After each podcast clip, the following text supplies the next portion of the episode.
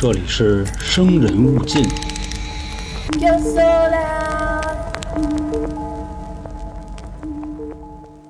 大家好，欢迎收听由春点为您带来的《生人勿近》，我是老航。在节目的开头呢，打个小小的广告啊，就是我们现在的西米团再一次的降价了。之前呢，一直是年费会员有折扣，月费会员呢是没有折扣的。现在月费也降价了，连续包月的话呢，第一个月是十一块钱啊，差不多就是原先的一半。所以还没下手的各位呢，希望稍微的捧一捧啊，加个西米团，这样就可以收听我们所有的抢先听节目了。那广告就打到这儿，我就直接起词儿了啊。在前几期节目呢，我跟大家说过啊，近期要做这个香港十大奇案系列了。另外，咱们之前的节目呢讲过一期啊，Hello Kitty 藏尸案。我在搜这些东西的时候啊，还有关于这十大奇案的排名。当时我还是挺新鲜的啊，就他们是根据什么来排的啊？后来我发现应该是残忍程度，其中 Hello Kitty 这个啊排第二。今天我要说的这个呢啊，纸盒藏尸案排第五，因为之前说的 Hello Kitty 那个啊确实是挺惨的啊，但是我觉得现在应该没事了，因为我这个演绎的风格有了些许的改变啊，应该是没有什么能引起各位不适的，所以呢，咱们就开整吧。啊，闲言少叙，书归正传。其实香港这个纸盒藏尸案啊，能够流传至今，是因为它的破案过程歧义特别的大，指控凶手的证据呢，完全都是间接证据。所谓本案的凶手啊，没凶器、没动机、没人证、没指纹、没 DNA，就这么着就给判了。甚至有好多人啊，认为这依然是个悬案。那么当年究竟到底是怎么回事？为什么各种都没有就把这人给判了？咱们呀，把时间推回到一九七四年，看看当年啊跑马地到底出了什么事儿。说啊，在一九七四年的十二月十七号早上的六点半，那会儿呢天还没亮呢，啊，一个扫地的大姐就跟跑马地的马路上就正扫着呢，啊，这大姐怎么称呼呢？叫 Giao 姐，怎么意思呢？人这大姐啊，全名叫张翠娇啊，用香港话就是“张翠娇”，所以就是 Giao 姐。那咱们提她这名儿干嘛呢？是因为啊，今天并不是一个平凡的早上啊，出事儿了。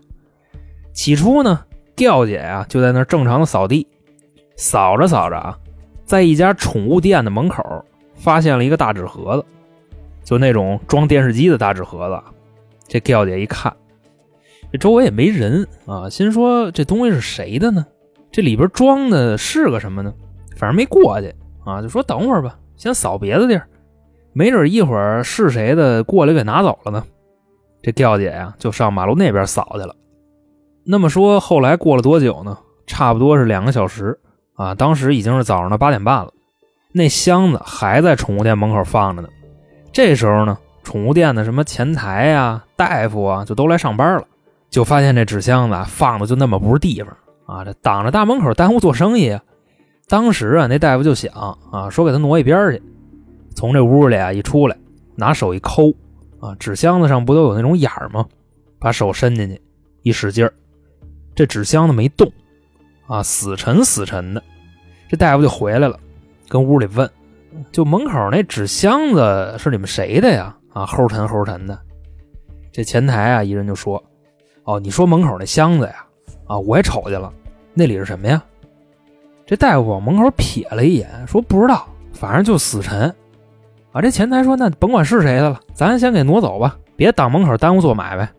这俩人啊就从屋里出来，啊，一个推一个拉，把这纸箱子呀往旁边挪了几米。这差不多呢，又过了一个多小时啊，早上扫地那个 Giao 姐扫回来了。大概啊，就是顺着跑马地扫了那么一圈啊，还挎一铁簸箕就回来了，又看见这箱子了啊，说这怎么回事啊？难不成这里边是垃圾吗？当时那个纸箱子看着还挺新的啊，g i l 姐就琢磨着过去给这纸箱子提溜走，人家清洁工嘛啊，这也都是分内的活也是啊，一过去拉了一下这箱子，就跟刚才一样，没拉动。调姐说：“这里是个什么玩意儿啊？这么沉？那我打开看看呗。”把这纸箱子一打开啊，上面是一层报纸，这报纸底下呢盖的是一白不呲咧的东西。他以为啊是那个宠物店就有那种大型犬啊死了就拽纸箱子里了。调姐呢就直接在宠物店门口就念山音啊，开始骂街。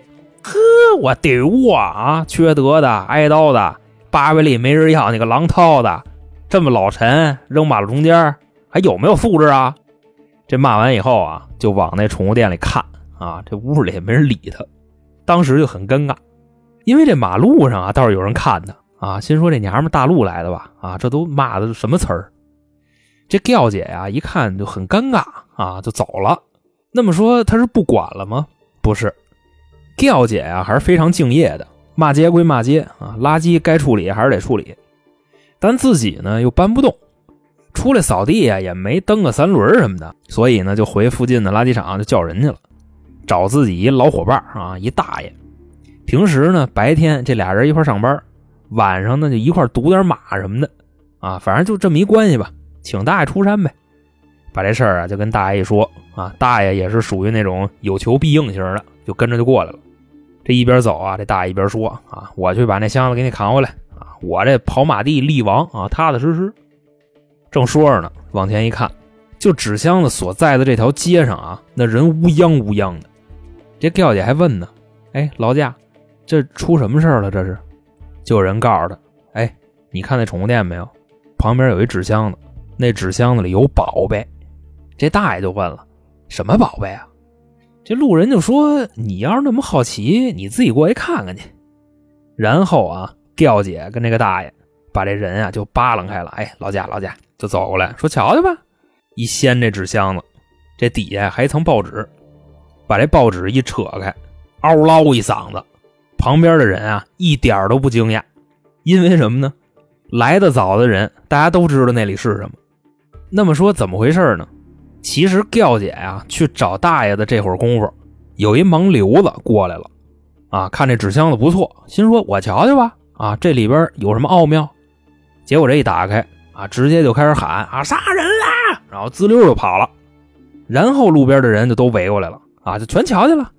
后来也不谁那么有素质啊，胆儿那么大，把那报纸又给盖回去了。反正没过多一会儿，警察就到了，啊，先过来一巡逻的，就瞅见了，说这儿有一死尸。啊，装纸盒子里了，就在大马路上那么扔着，叫人呗。这情况一个警察肯定弄不了啊，得拉警戒线，又得疏散群众，还得就地取证啊，一人肯定来不了，就赶紧啊给警局打电话叫人。没一会儿呢，这警察都来了啊，现场一封锁就开始查，法医也到了，把箱子一打开啊，报纸叠好了就收起来了。眼前啊就是这具尸体，法医呢一个说的一个写的啊，是一个女尸，没穿衣服。看着岁数不大，应该还上学呢。然后顺着这个脸往下看，胸部的位置啊是两个大红点其实啊是尸体的两个乳头给割下去了。啊，再往下看，身体呢有多处勒痕，所以现在呢表面上看完了啊，那就该往底下看看了呗。这俩腿一掰开啊，发现那块的毛被烧干净了。这法医就说呀：“你看这被害人啊，被折腾的这么惨。”基本上只有两种情况，第一种啊就是变态啊，可能就是那种长期的受到女性角色的压迫啊，或者干脆就是那种性无能，拿这小女孩撒法子。不过要像这种啊，都是无差别作案啊，特别不好逮。那第二种呢，就有可能是出轨之类的情杀啊，因为这个尸体的面部基本上没有任何的损伤，还是挺好辨认的。最后啊，还有一个细节。这女孩啊，虽然是这么一个死法，很像是那种被老色逼作案啊，但处女之身还在，这就比较奇怪了。那意思就是我猥亵啊，我把她性别特征给毁了，但是我不推，我就是玩所以这个太奇怪了。但是跟现场这么分析呢，又分析不出什么东西来啊，所以就把尸体呢先运回去了，然后就找尸源呗，这不脸没事吗？发新闻登报，看看是谁家的。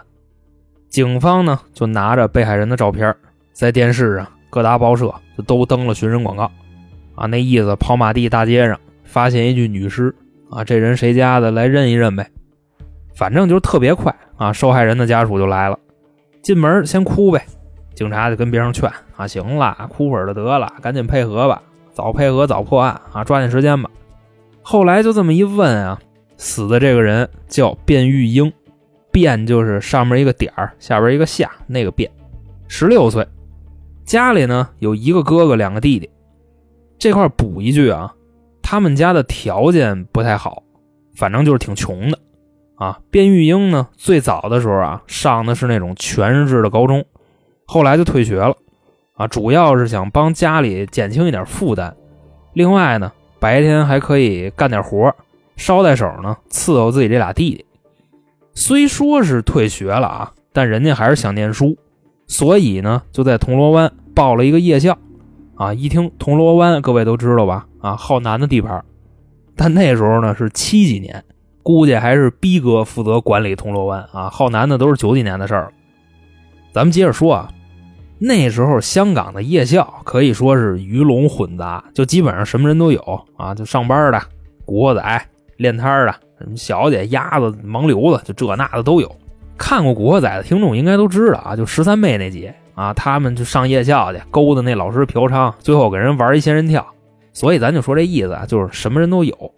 卞玉英呢，能在这种环境下坚持学习，也算得上是出稀泥而不染。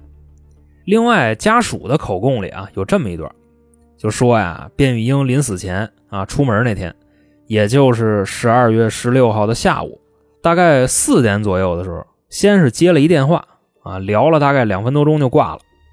没过多一会儿呢，又来一个，啊，这第二个呢，聊了差不多三分多钟。但这电话谁打的？说什么了？不知道。那会儿可能是七几年啊，这电话部门查不了吧？挂了电话以后呢，就在家做饭，做完饭呢就出门了。当时啊，他这个弟弟还问呢，说：“姐，你不吃点东西再走吗？”卞玉英说：“你们吃吧，啊，我这有点事儿，我得出去一趟。”说完就走了。出门的时候啊，差不多是下午的五点。这块呢有一个细节，平时啊，卞玉英都是六点半出门。今天五点就走了，理由是啊，他要去北角那边给哥哥呢到报社登一个广告。其实那两通电话呀，很有可能就是他哥打的。所以卞玉英呢，当天出门的路线呀，大概就是这样的。他们家呀住消极湾啊，大概在香港的东北角。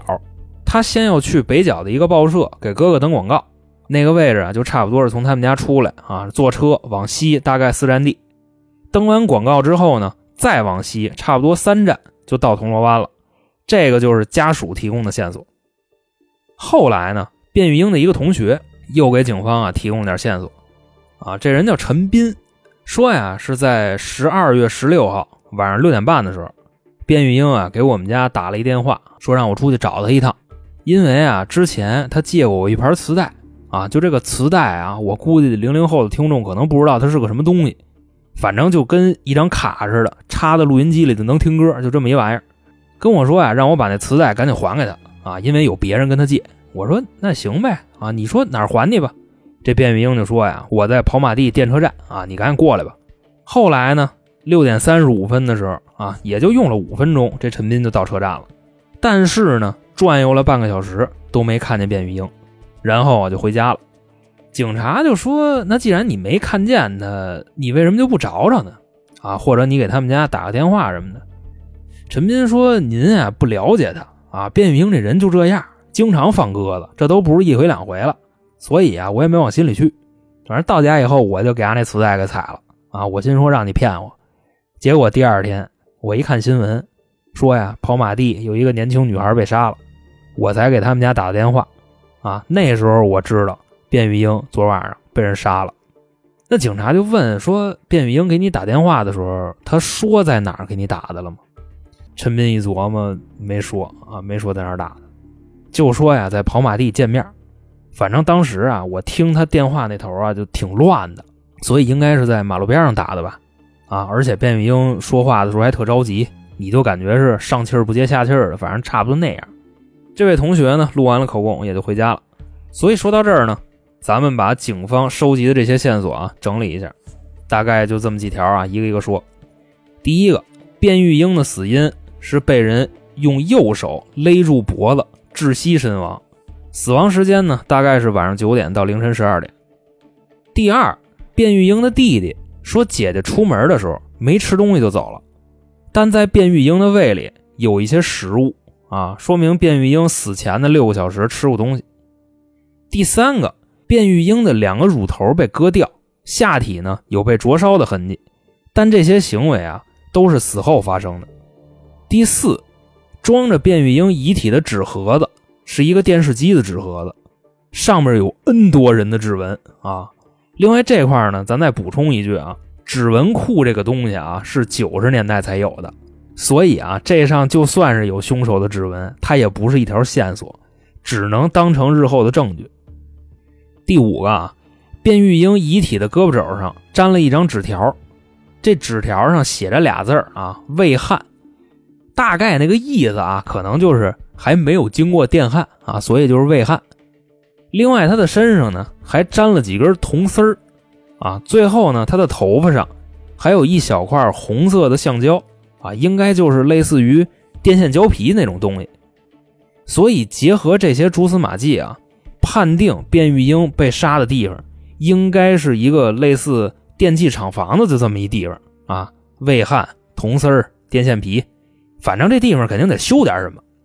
第六，卞玉英的身上啊沾了一点油漆，另外身上和指甲盖里呢有二百多条衣物的纤维。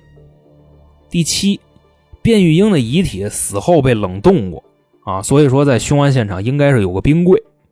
但结合咱们刚才说的，凶案的现场应该是一个电器厂房啊，那电器厂房有搁冰柜的吗？那意思怎么着跟卖肉的大伙做买卖啊？这事儿有点说不通，接着往后说啊。第八，当时卞玉英被发现的时候啊，她的身上还盖了一张报纸，而这张报纸呢，还是一张英文报纸。报纸的日期呢是八月十三号，距离案发的时间啊，将近有四个月。最后一个啊，卞玉英每天晚上都要去铜锣湾上夜校，但她那天去没去，没人知道。为什么呢？因为当天晚上夜校的签到表。丢了，啊，就这么巧，就这时候给丢了。反正简短截说吧，啊，综上所述，一共有九条线索。后边呢，就是根据这些线索开始调查。啊，当时负责这个案子的警察呀，叫贝亚，啊，是一个外国人，还有一称号叫光头神探。反正看照片啊，一根头发都没有，啊，可能就是太聪明了，脑子里有活，把这毛囊啊什么的都烧坏了，就这么一人。当时这个贝亚的意思啊，说这案子不是纸盒藏尸案吗？是吧？那咱们就从纸盒下手开始查。他就看着那纸盒子，感觉还挺新的啊。那意思应该是没怎么折腾过。所以呢，这个纸盒子出现在跑马地，只有两种可能：第一个呢就是抛尸啊，第二个就是在附近杀的。那么如果说是抛尸致死，肯定是开着车运过来的。啊，绝对不可能是从哪推过来的。你想啊，卞玉英九十多斤，躺纸盒子里，然后从地下就那么推，啊，那那一会儿这纸箱就得烂了。所以肯定是有车，啊，那什么车运的这纸箱子呢？光头神探那意思啊，肯定不是货车。如果是货车的话啊，扔山里好不好啊？没听说过谁抛尸往马路中间抛的啊，就生怕人发现不了，所以肯定不是货车。另外，这个纸盒子啊，挺大的，他就想啊，看看私家车能不能搁得下。后边的几天呢，这光头神探啊，就找来了大概有六十种车型啊，挨个的试，开后备箱就往里塞，或者就杵后座上。最后的结论啊，没有一款私家车能把这纸盒给装进去，因为七十年代的时候那车都比较小，所以本案的第一凶杀现场应该就在这附近。当时啊，还有人质疑他啊，就说我推个小板车行不行啊？我骑个三轮行不行啊？这块怎么说呢？啊，先说三轮啊，那时候七几年可没有电动三轮啊，也没有自己攒的那种柴油三轮，就收破烂那种啊，往大梁上安一发动机啊，嘚儿就就走了。那时候没有。另外，谁能推着板车或者说骑着三轮跑好几公里抛尸？这体力是一方面啊。那他要掉出来呢，那直接就破案了啊！所以远距离抛尸基本不成立。凶杀现场应该就在这附近。另外呢，说再查查这个纸盒的来源吧，啊，看看从哪儿来的。咱刚才说了啊，这纸盒是装电视的。这光头神探一分析啊，好办，你找那个品牌方问呀，啊，都卖给谁了？这不完了吗？一个一个查，肯定有线索。这大伙儿一听啊，嗯，有道理啊，那找呗，就找到这个电视的品牌方啊，就问这事儿，就说这个电视最近卖了多少啊？啊，人一翻销售记录啊，您好，警官，最近卖了七百台。好家伙，七百台，这得查到什么时候去？这卖电视的呀，一嘬牙花子，怎么着？七百台还多呀？那走私的我还没给你往里算呢。这警察就赶紧拦他，去去去去去去去，咱别说那个啊，我告诉你，最近那个跑马地纸盒藏尸案知道吗？啊，这卖电视的说我知道啊，所以呀，现在我们负责这个案子啊，你把那七百人那个名单你给我。这卖电视的一摆手，哎，给不了。阿 Sir，我跟您实话实说啊，咱们这是个常识性问题。你们家买电视实名制啊，啊，又不是去网吧扫身份证。这玩意儿是给人家看的，又不是凶器。你说你买个菜刀，你实名制情有可原啊？您买电视，我问人姓什么叫什么，家里几口人，那我疯了。这警察一嘬牙花子，哎，有道理啊啊！那回见，回见，回见，就走了。所以说呢，纸盒这条线索也搁这儿了。不过啊，人家还有下一步计划啊，是什么呢？在跑马地的附近搜查啊，看有没有类似的工厂。刚才说过啊，铜丝电线皮、油漆、纸条啊，还有一冰柜，是吧？找吧，啊，看能不能找着这地儿。就撒出这些人去，找了好几天，没什么动静。说有这么一天啊，几个阿 Sir 啊，跟跑马地那儿正搜着呢，啊，找了好几天也没有什么发现，就跟那发愁呢。就听见路边啊，就有人喊啊：“宾馆摆佛，拉黑别走喏。”这几个阿 Sir 一听啊，就过去了。那喊的是什么呀？我给你翻译一下啊，这是我在香港赌马的时候学的。听着啊，宾馆摆佛，拉黑别造恼，是吧？翻译成普通话呀，就是冰棍败火，拉稀别找我。哎，反正就这意思啊。路边一卖冰棍的，但人家那不是一摊儿啊，是个店，叫安美雪糕店。这几个阿 Sir 一看，那吃个冰棍吧，啊，齁累的，就过去啊，就一边吃一边分析，就这案子怎么弄。正吃着呢。其中一个人啊，就跟这个安美雪糕店的老板说：“哎，哥们儿，我这儿有点事儿啊，能借你们这电话用一下吗？”啊，这老板说：“啊，没问题啊，用吧。”就带着这警察就进屋了。那个电话的位置啊，还不是在明面上，是在这个店里的二楼啊，就上去了。这上去以后呢，这电话可没打，为什么呢？走到二楼一看啊，这二楼就是个小型的电器工厂。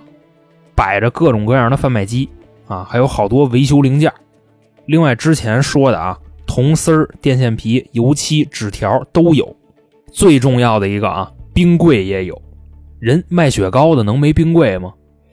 另外啊，还看见一堆纸箱子和一摞报纸。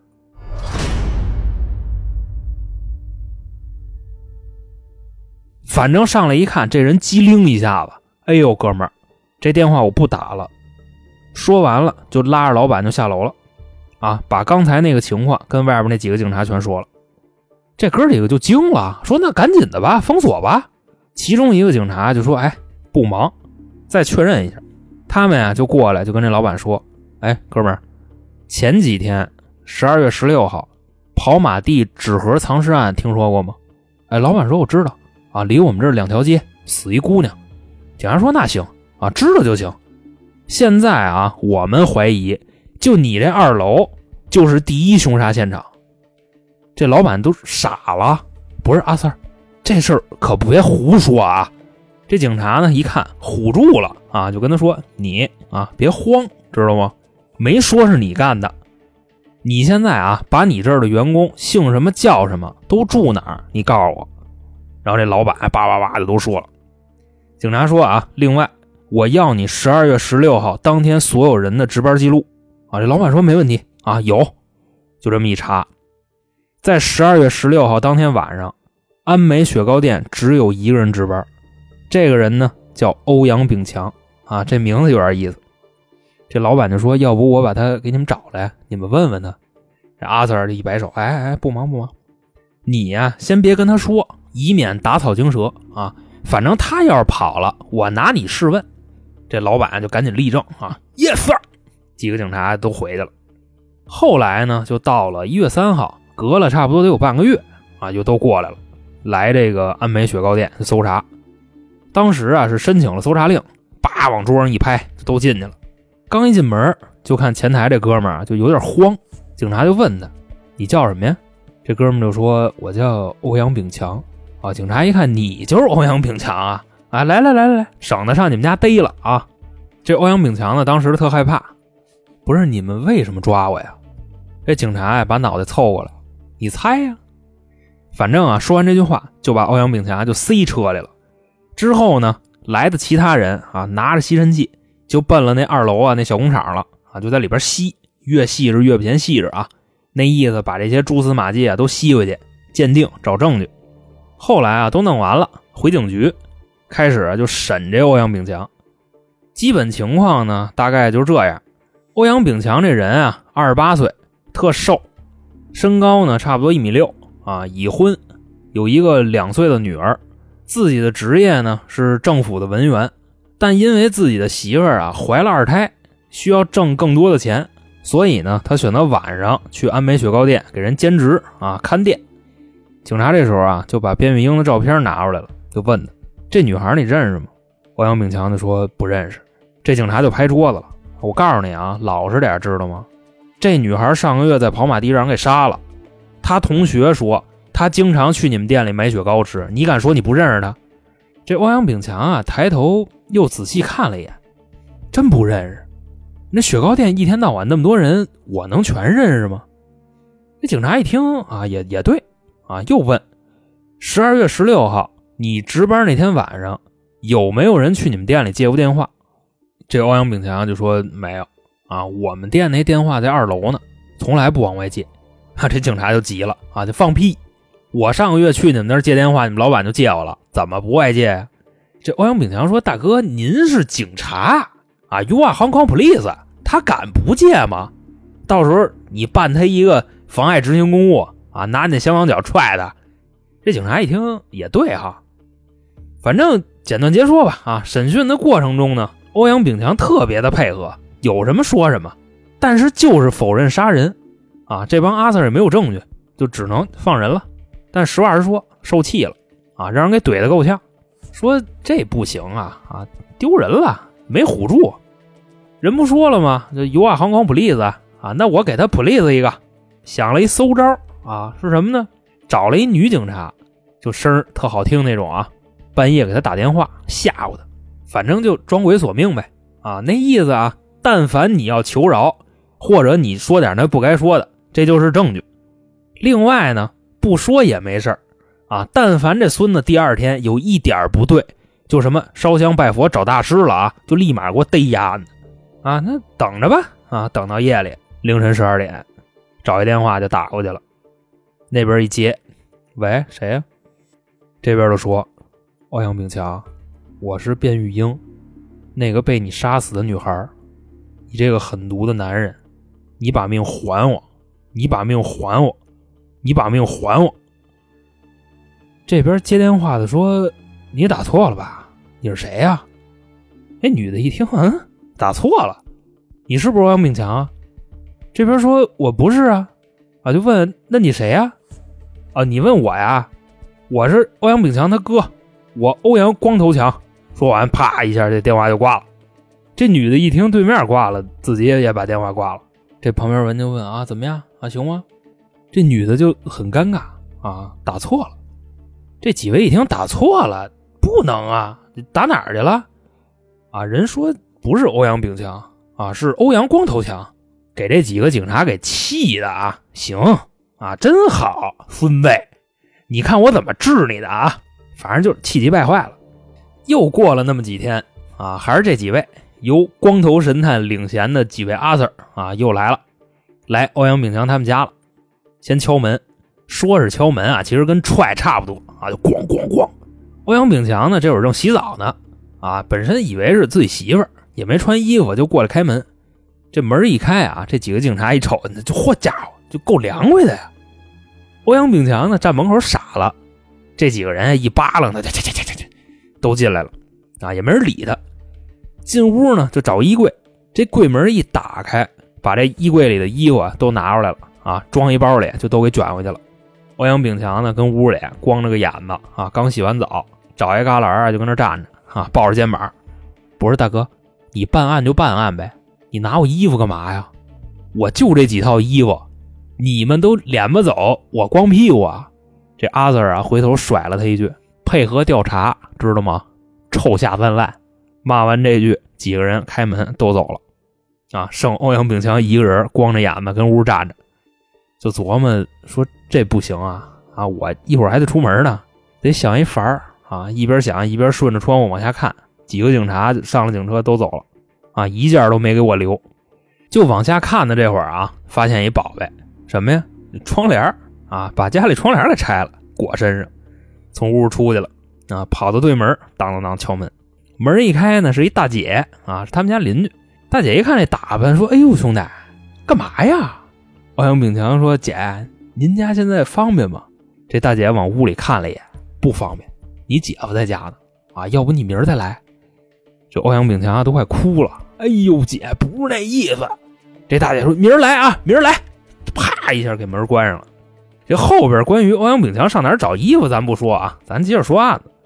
差不多两个多月以后吧，三月份，啊，警方呢正式逮捕欧阳炳强，认定欧阳炳强啊就是跑马地纸盒藏尸案的真凶。理由是什么呢？一个一个说。第一个啊，之前在卞玉英的遗体上找到了铜丝、电线皮、油漆。这些东西啊，在安美雪糕店都有。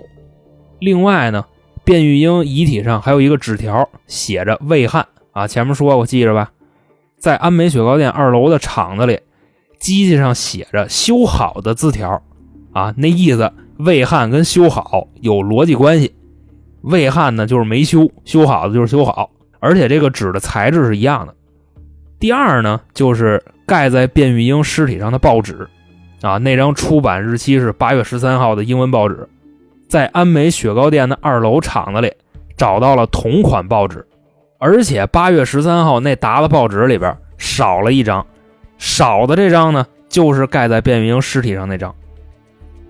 第三，雪糕店的二楼啊，随处可见那种好纸箱子，警方就怀疑啊，装着卞玉英尸体那纸箱子就是从这随手拿的。第四，前一阵子啊。一帮警察拿着吸尘器去雪糕店的二楼取证，吸回来的东西里边啊有一些头发，其中一部分啊就是属于被害人卞玉英的。第五，警方在卞玉英的身上和指甲盖里采集了二百多条衣物的纤维，有七条跟欧阳炳强两件衣服吻合。最后一个啊，十二月十六号当晚，安美雪糕店只有欧阳炳强一人在值班。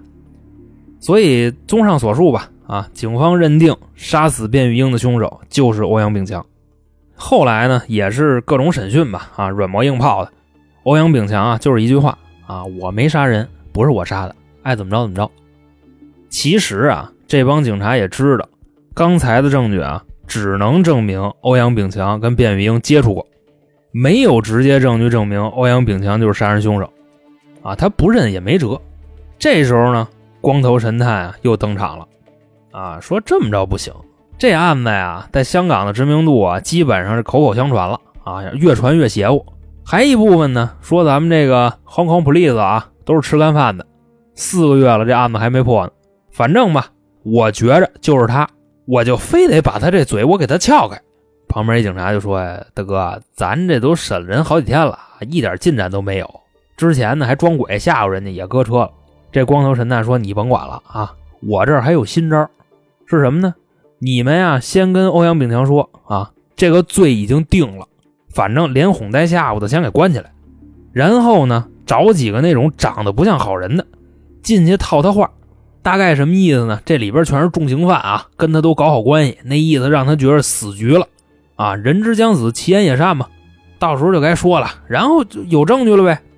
说干就干啊，这边就安排好了。”看守所啊，单给备出来一间啊，里边全是警察，穿上囚服，他们之间还互相演，里边也得头板、二板、三板的啊。然后今天就谁给谁打了，明天挨打的这个早上起来把那牙刷子给磨尖了，就要捅死打他那个啊。反正跟里演，一屋子人演欧阳炳强一个。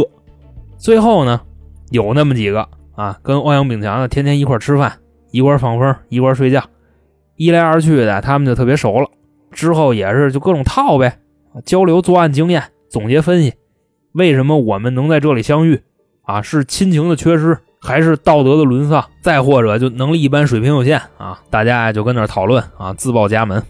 这会儿啊，这屋里二板站起来了啊，大家好，我姓郭，号称工地碎尸小能手啊。一会儿这三板站起来了，大家好，我姓王啊，号称网吧抢劫小能手。一会儿啊，这五板又站起来了。啊，我姓高啊，人称地铁猥亵小王子，反正挨个说吧。啊，就说到欧阳炳强了，大家就跟那等着，看他一会儿啊说什么。他站起来啊就来一句啊，大家好，我叫欧阳炳强，我是被冤枉的。反正这一说完，头板就急了啊，不能被冤枉，请分享你的罪行。我真是被冤枉的啊！这一屋人听完这个全急了，分位，好几天了啊！我们一帮人跟这演，你还不承认是吧？我去你大爷的了！这一边啊骂着，这屋里所有人起来就揍他，乒乓啊！刚才不说了吗？一屋子都是阿 Sir 啊，上这么多年班，谁受过这个呀？上这里边陪他待着来套他话啊！到现在说自己是冤枉的，这搁谁谁也忍不住，直接就给打了。打完以后呢，就开门全出去了。哎，下班了，就剩欧阳炳强一个人啊，就给这儿就包场了。这警察说呀，行了啊，咱也甭费那劲了，直接就起诉吧，爱怎么着怎么着。反正啊，直到后来跑马地纸盒藏尸案开庭审理，欧阳炳强呢就坐在被告席上等着宣判。当时啊，在法庭上还有一个小插曲是什么呢？有两个证人啊，两个女孩，就指认在两年前，也就是一九七三年，跟欧阳炳强啊在一条船上碰见过。当时呢。欧阳炳强还用烟头烫过他们的裙子，而且这俩女孩啊还是卞玉英之前的同学。其实说到这块啊，我就觉着啊，怎么就那么巧？两年前欧阳炳强就骚扰过卞玉英的同学，几个月前呢，欧阳炳强还把卞玉英给杀了。那只能说他们之间有着什么渊源。反正这俩人啊差十二岁，欧阳炳强二十八，卞玉英十六。要非说有什么渊源，我是不太信，啊，我觉着只有一个解释，就是这俩女孩啊是香港警察找来的，其目的呢就是为了证明欧阳炳强是个变态啊，是个老色批，所以杀了卞玉英，把两个乳头割下去，还用火呢烧这个死尸的下体。基本上来说啊，陷害谈不上，顶多呢就是推这法官一把，让法官啊和陪审团综合这些结论，给欧阳炳强定罪。另外啊，欧阳炳强的辩护律师当时就说：“别着急，我这儿啊准备起词儿，咱们一个一个说。第一啊，欧阳炳强作为安美雪糕店的兼职员工，他是没有权限进入二楼小工厂的，二楼的门禁密码他根本就不知道。这个雪糕店老板可以作证。啊，第二，卞玉英身上的衣服纤维有二百多条，啊，只有七条与欧阳炳强吻合。”如果说啊是欧阳炳强勒死的他，就他那个体格子啊，就之前说过啊，身高一米六，柴瘦柴瘦的，就这体格子能不能徒手杀人？至少不会杀的那么利索吧。另外，如果说欧阳炳强要杀他，那卞玉英在挣扎的时候身上只留下了七条纤维，按理说那一把能抓好几十条，所以说这个纤维数量只能证明他们接触过，你不能说他杀人。第三。法医判定的死亡时间在后来被改过，从最开始的九点到十二点改成了六点到十二点，是不是因为这么改更贴近欧阳炳强的工作时间？而且啊，卞玉英在死前六个小时吃过东西，他同学接他电话的时候是晚上六点半，所以说改的这个死亡时间成立吗？第四，欧阳炳强晚上十点下班，十一点就到家了，他们家小区保安可以作证。另外啊，跑马地一个卖报纸的说，夜里两点的时候都没见过这个纸箱子，所以纸箱子是凌晨两点以后出现的。那欧阳炳强十一点就已经在家了，依你们的意思，他半夜又跑回去把那纸箱子搬出来了是吗？而且那纸箱子上有几十个人的指纹，唯独就没有欧阳炳强的。第五，本案的凶手画像啊是个变态，是个老色逼。你们再看看欧阳炳强啊，在政府工作，有老婆有女儿，老婆还怀着二胎，这完全就是强哥的快乐生活。那他是变态的概率能有多大呢？最后一个啊，本案到现在为止无任何直接证据，比如指纹，比如目击证人，比如 DNA，比如凶器，一个都没有啊，甚至连杀人的动机都没有啊！就这么着，辩方律师以上。反正尽管欧阳炳强的律师啊提供了强有力的辩护，但最终呢，陪审团还是一致决定欧阳炳强的谋杀罪成立。判处终身监禁，所以说呢，这是香港历史上啊第一次没有人证、没有凶器、没有杀人动机，仅靠间接证据和科学鉴定给欧阳炳强定的罪。反正之所以这件案子啊能够流传这么久，其原因呢，就是在香港市民心里，这是一个悬案。虽说本案啊有一个超级嫌疑人，但他真的不一定就是杀人凶手。后来呢？关了十几年以后啊，欧阳炳强在律师的建议下认了个误杀罪，啊，是因为从谋杀改成误杀会判的轻一点。再后来呢，欧阳炳强就假释了，但他出来以后啊，还是一直在上诉啊，那意思我冤枉。其实啊，说到这儿，也算是这个故事的尾声了。各位可以思考一下啊，你们觉着凶手是他吗？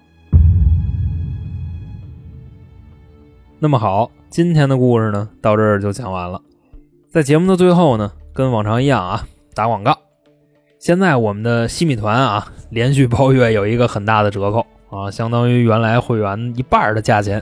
原来包月是二十多块钱，现在首月呢只需要十一。所以希望没入团的朋友啊，能入个团啊，支持一下我们。加入以后呢，就可以收听我们旗下三张专辑《生人勿近》《京城春点》和《开卷无益》的所有抢先听节目。另外呢，如果您喜欢听我们胡说，或者想给我们投稿，再或者要调戏主播的啊，一块吃冰棍的，欢迎您添加微信“春点二零一九”，春点是汉语拼音，到时候呢，我们拉您进群。那今天就这么着，我是老航，我们下期再见。